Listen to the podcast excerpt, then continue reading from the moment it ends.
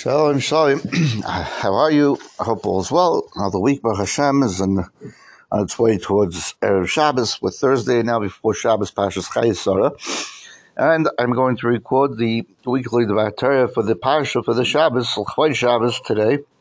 As again, the Fridays are quite short, and hopefully there'll be a and a time to listen prior to Shabbos. This week we're reading from the beautiful Sefer Birchas Avi, written Lazech Nishmas, Yehuda Halevi ben Chaim Shalom, and the Neshama should have an Aliyah. And of course, every week we mention, and it shouldn't be a light thing, it should be a real thing, as Chus, Refuah Shalema, we're learning for Rafael Chaim Shayashiv and Baba Rivka Chaya, Shalema ben Esther, Rachma Katam Basleya, Tzvimeya ben Fega, and Tinoik, Yosef Yehuda ben Hadassah Perel. Also, if you could have in mind an extra capital, perhaps, of Tehillim for Achmak Tambas Leah, a week, a significant medical week this week.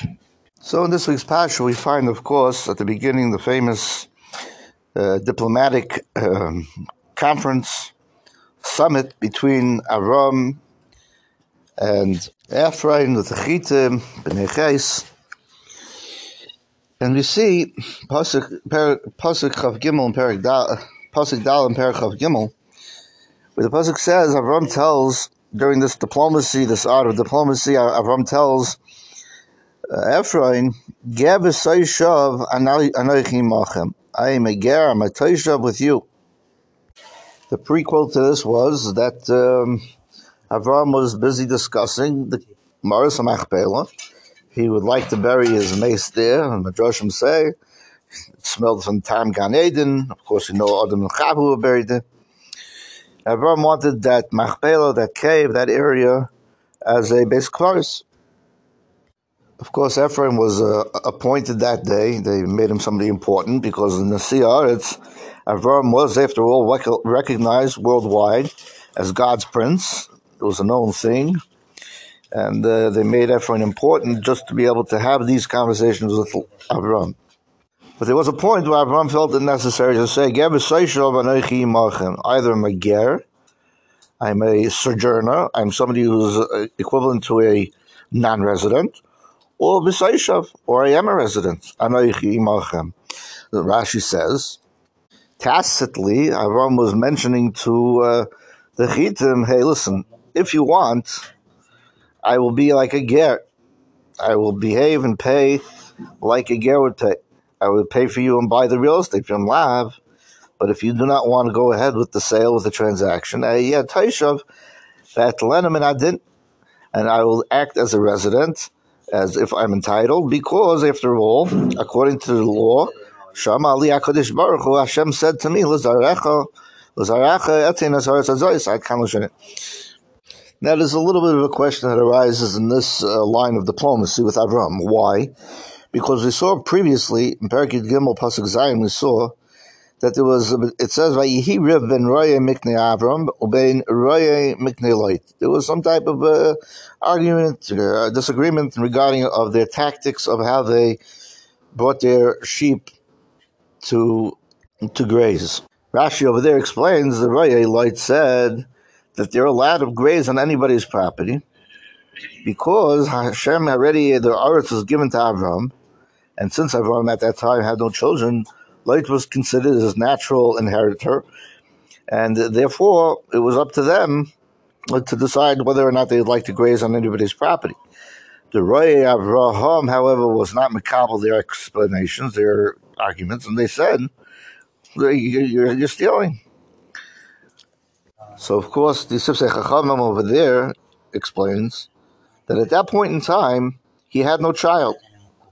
Avram had no natural child at the time. So, therefore, there was equivalency to the arguments. However, over here, he did have a child. And already the Pasuk, Lazaracha Etinas Eretz was, was accredited. In other words, there was an inheritor. But then there's a question that arises, because Rashi, of course, over there says, that the uh, the land Eretz Yisrael was was his. It was not his yet.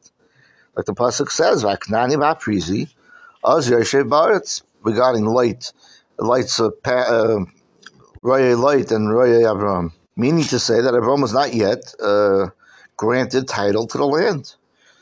Therefore, if so, even if he had a child at that point in time, still no Avram, would not have been Zeicha to the land at that point. Now, perhaps you'd like to say, we're learning this whole sequence in a different uh, understanding. Let's let's try. Perhaps you'd like to say that the past, the, the, the perhaps you'd like to say the pastors themselves uh, of Avram and of Lot, they themselves, the, the men that worked the fields, literally were having this argument, but Avram never entered into this discussion. And perhaps you'd like to say that even though the argument was between Avram's shepherds and and light shepherds, Avram didn't necessarily agree with his own shepherds. They were taking the chumrah that Avram didn't agree to. And Avram really saw the land as his own. But the bottom line was, Avram did not want there to be any type of arguments existing, coexisting between the family members and their shepherds. And that's why Avram said, Al Riva. Why? We have to get along. So the truth is, no, you can't say that. Why? Because Rashi says, uh, understanding, and the Torah is the one who told us this, that the land did not yet belong to Avram. Therefore, even if Avram didn't hold like his shepherds, in any case, the Torah still tells us that the, the argument was correct. The argument that Avram's uh, shepherds were correct. Therefore, it seems we have to say as follows. Hashem HaKadosh Baruch Hu already gave Eretz Yisrael to Avram right away. But Avram was not Zeicha in it. What's this mean? How could it be two parts here? It's like something called a Kinyan Aguf, being kind of the the object in its entirety, believe Kinyan Peiros, but whatever's in, therein entailed is not yet part and parcel of the deal. In other words, let's say, for instance, I sell you a house, but you could live there for two years. In other words, I, I buy a sorry, I buy your house, but you could still live there for two years. Of course, I own the house, but I don't have access. Therefore, when it came to pasture, putting the sheep out to pasture in the fields, okay, it belonged to other people, and that's an Indian of Paris, Peiros, which was not yet given to Avraham Avinu. Why? They were still living there. And you could even die from the word Yeshiv. They were the settlers. They're the ones who lived there. That means literally.